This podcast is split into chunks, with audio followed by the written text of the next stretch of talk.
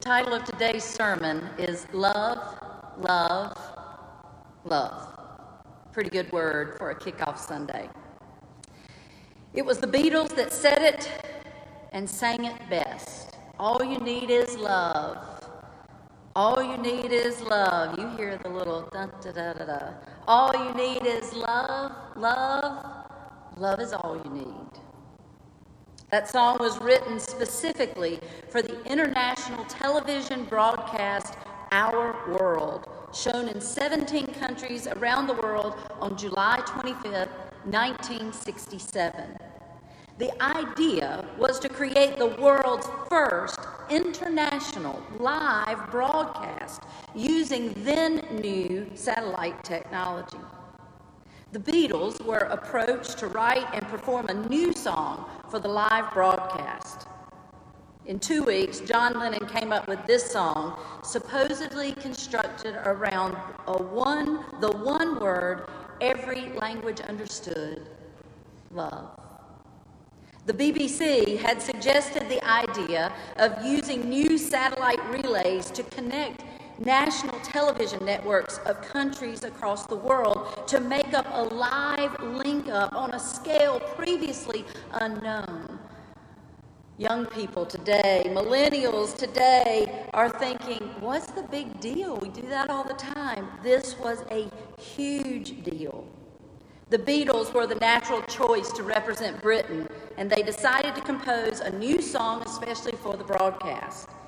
This ambitious program entitled Our World, the world's first global television program, linking five continents simultaneously by satellites orbiting the Earth. All you need is love. It was an inspired song, and they really wanted to give the world a message. The nice thing about it was that it cannot be misinterpreted. It was a clear message saying that love is, well, all you need. Rolling Stone ranked All You Need Is Love number one in their all time greatest songs of the Beatles. Paul's version of the song was much more complex and layered and specific. Not Paul McCartney. Paul, the persecutor of the Jews back when his name was Saul, until he had a major conversion experience on the road to Damascus, he changed his ways and became a follower of the way of Jesus and the first serious missionary spreading the good news of the gospel of Jesus Christ throughout the land by starting churches left and right and keeping in touch with them and soliciting many others to help them out, help him out for the cause of Christ. That's the Paul I'm talking. The one that made a change, a change of heart, a change of words, a change of action, proving that even the most vigilant passionate, aggressive, negative, vicious attacker of the Jesus way could change. That's what the way of Jesus is supposed to do to you. The way of Jesus is supposed to change you from the inside out. Change is possible.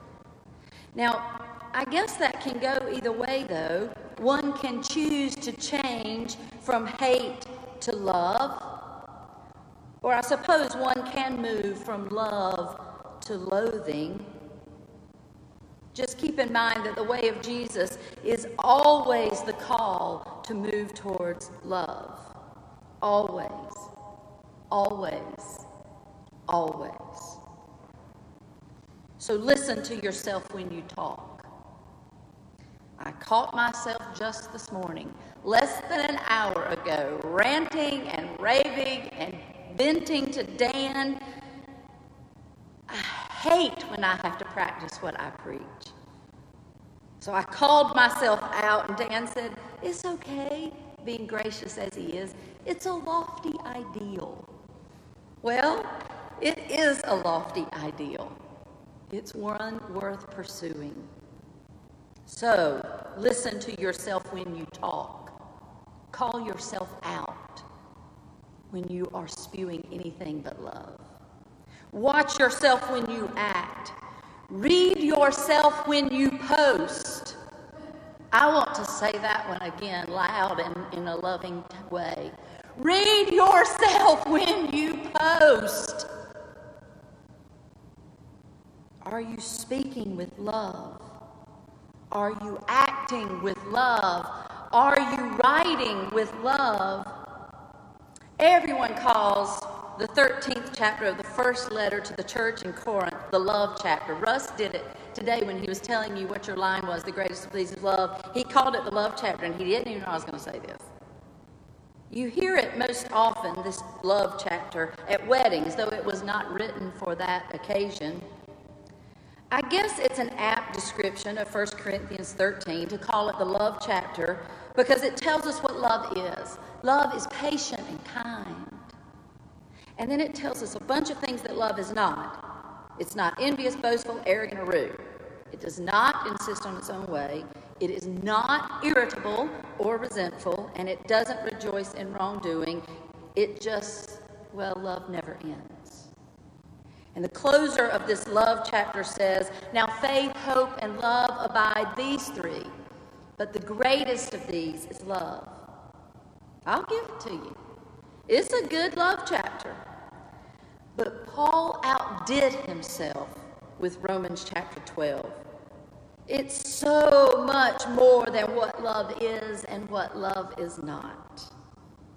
In our text for today, Romans chapter 12, verses 9 through 21, Paul discharges a rapid fire exhortation list that just fly right by without much connection or clarification. It just is what it is. It doesn't need a lot of explaining, just a lot of doing. Just a few verses before the ones I'm going to read to you today the few verses that Russ preached from just last week, from the beginning of chapter 12, do not be conformed to this world, but be transformed by the renewing of your mind. That set up this barrage of commands and demands about love. I guess Paul supposes that once you have been transformed, then here's your to do list. There are, depending on the English translation one is using, upwards of 30 imperatives on love that I'm about to read to you.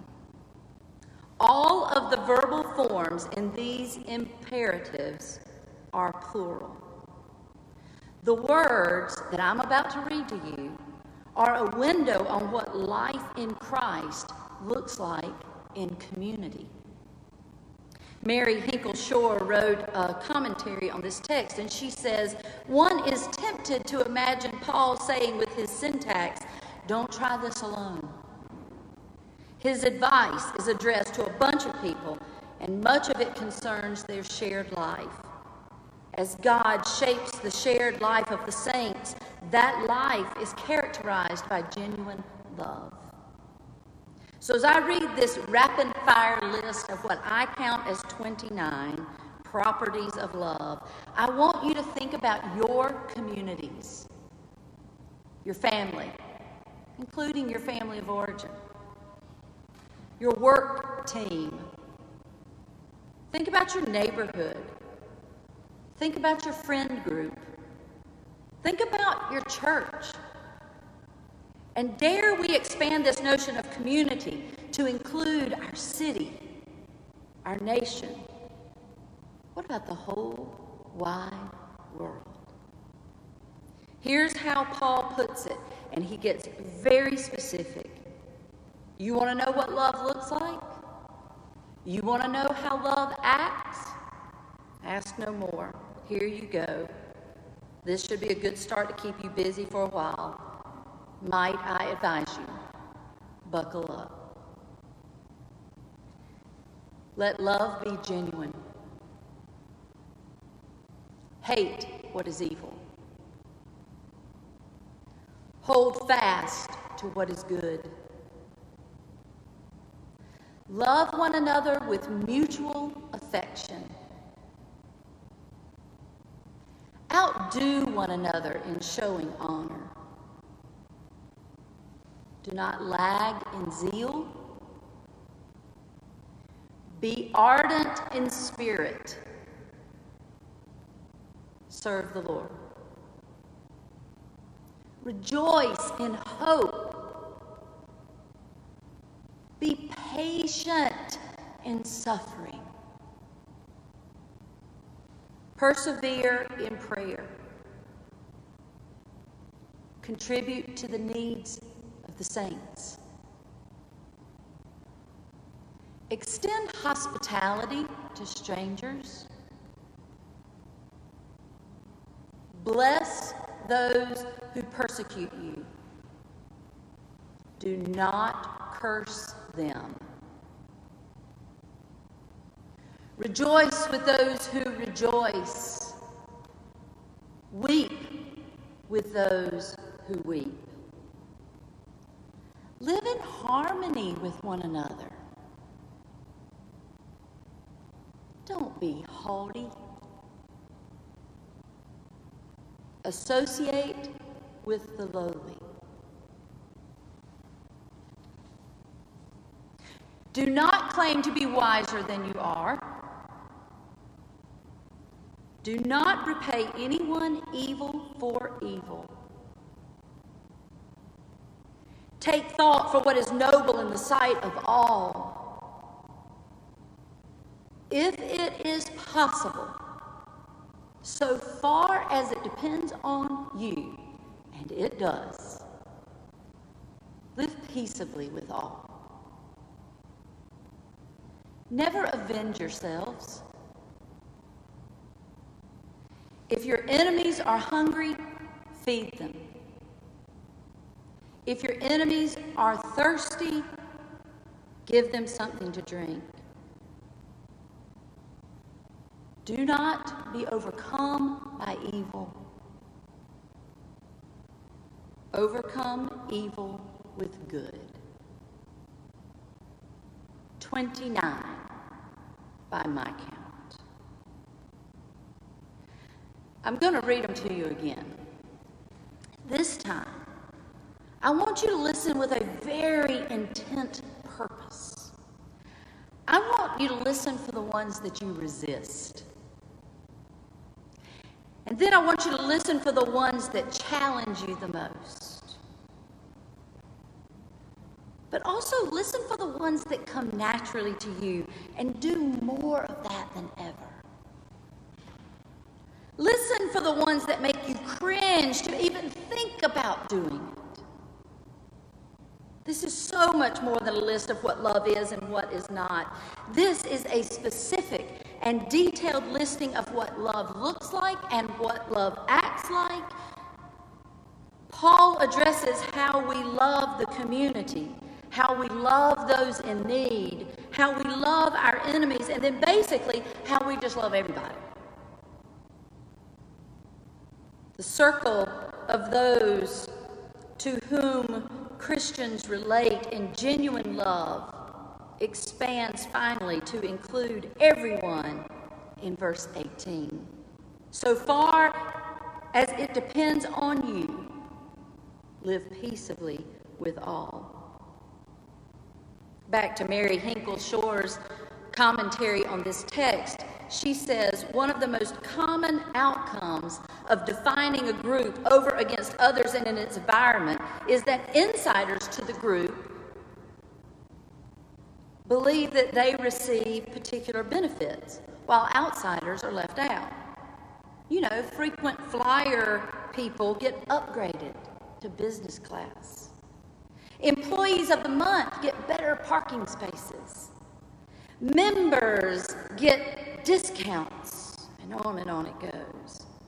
But the distinctions are absent, absent in the ethic that Paul describes.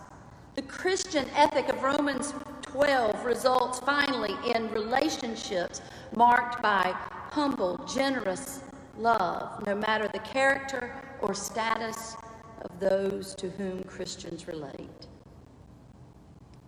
If you think the concept of love is too big to understand, Well, Paul breaks it down for you in 29 easy steps. And the implication is we have to do all of them. All of them. Because it's too much to take in with just one reading. Let each one of these stand alone but yet hear their connectedness. Let love be genuine. Hate what is evil.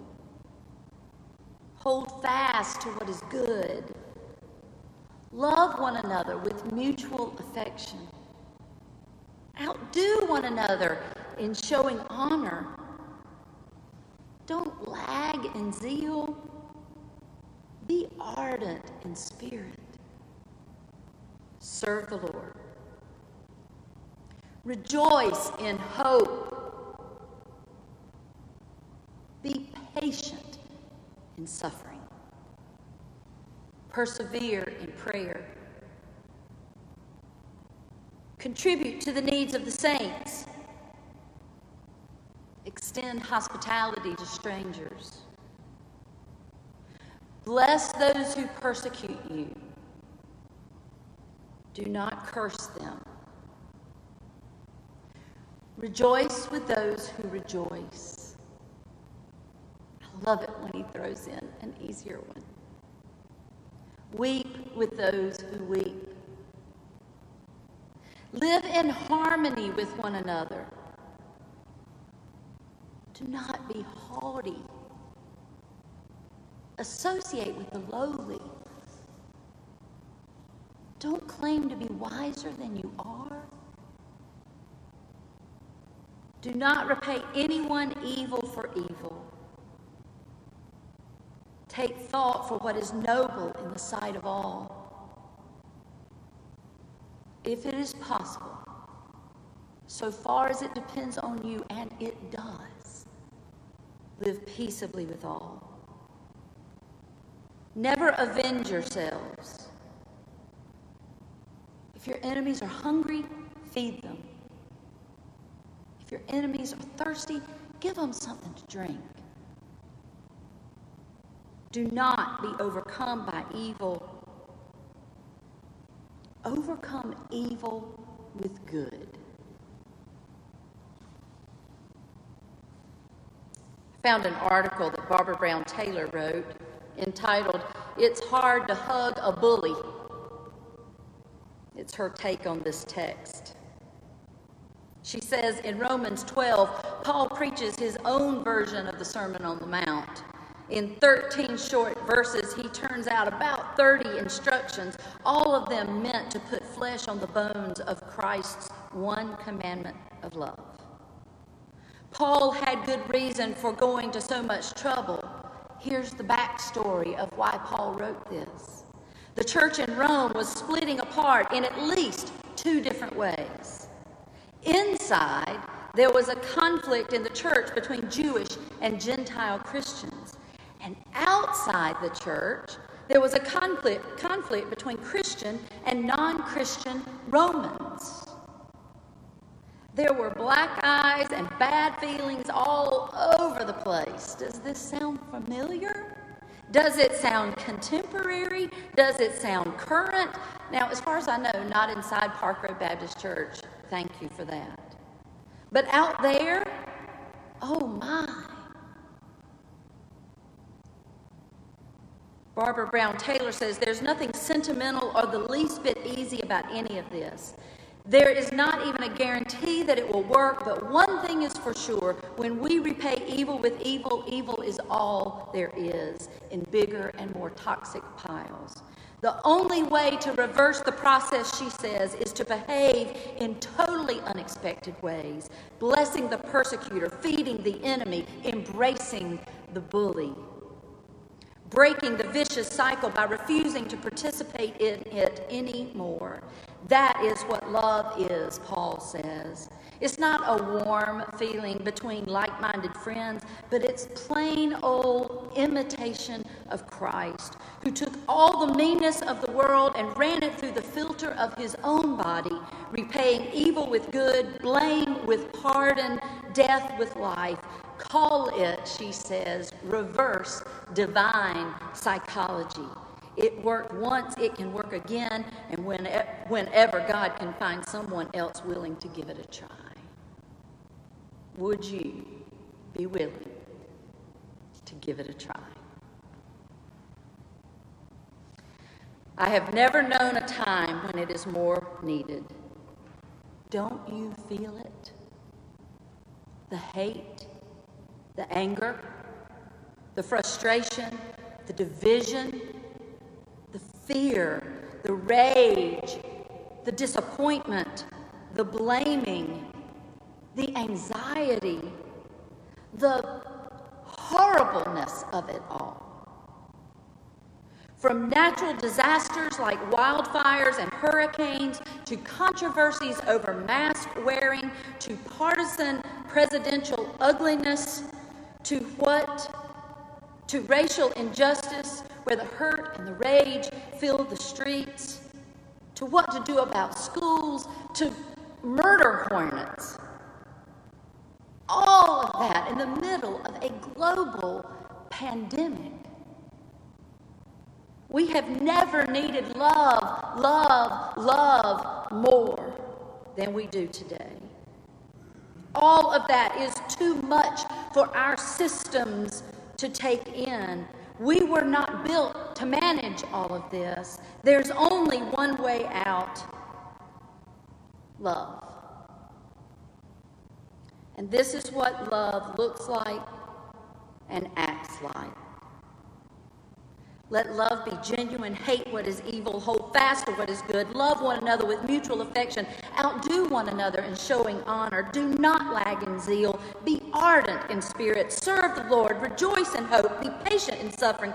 Persevere in prayer. Contribute to the needs of the saints. Extend hospitality to strangers. Bless those who persecute you and do not curse them. Rejoice with those who rejoice. Weep with those who weep. Live in harmony with one another. Do not be haughty. Associate associate with the lowly. Do not claim to be wiser than you are. Do not repay anyone evil for evil. Take thought in what is noble in the sight of all, if it is possible, so far as it depends on you. And it does. Live peaceably with all. Beloved, never avenge yourselves. If your enemies are hungry, feed them. If your enemies are thirsty, give them something to drink. Do not be overcome by evil. Overcome evil with good. My dear beloved friends, Fix your eyes on Jesus. May it be so. Amen.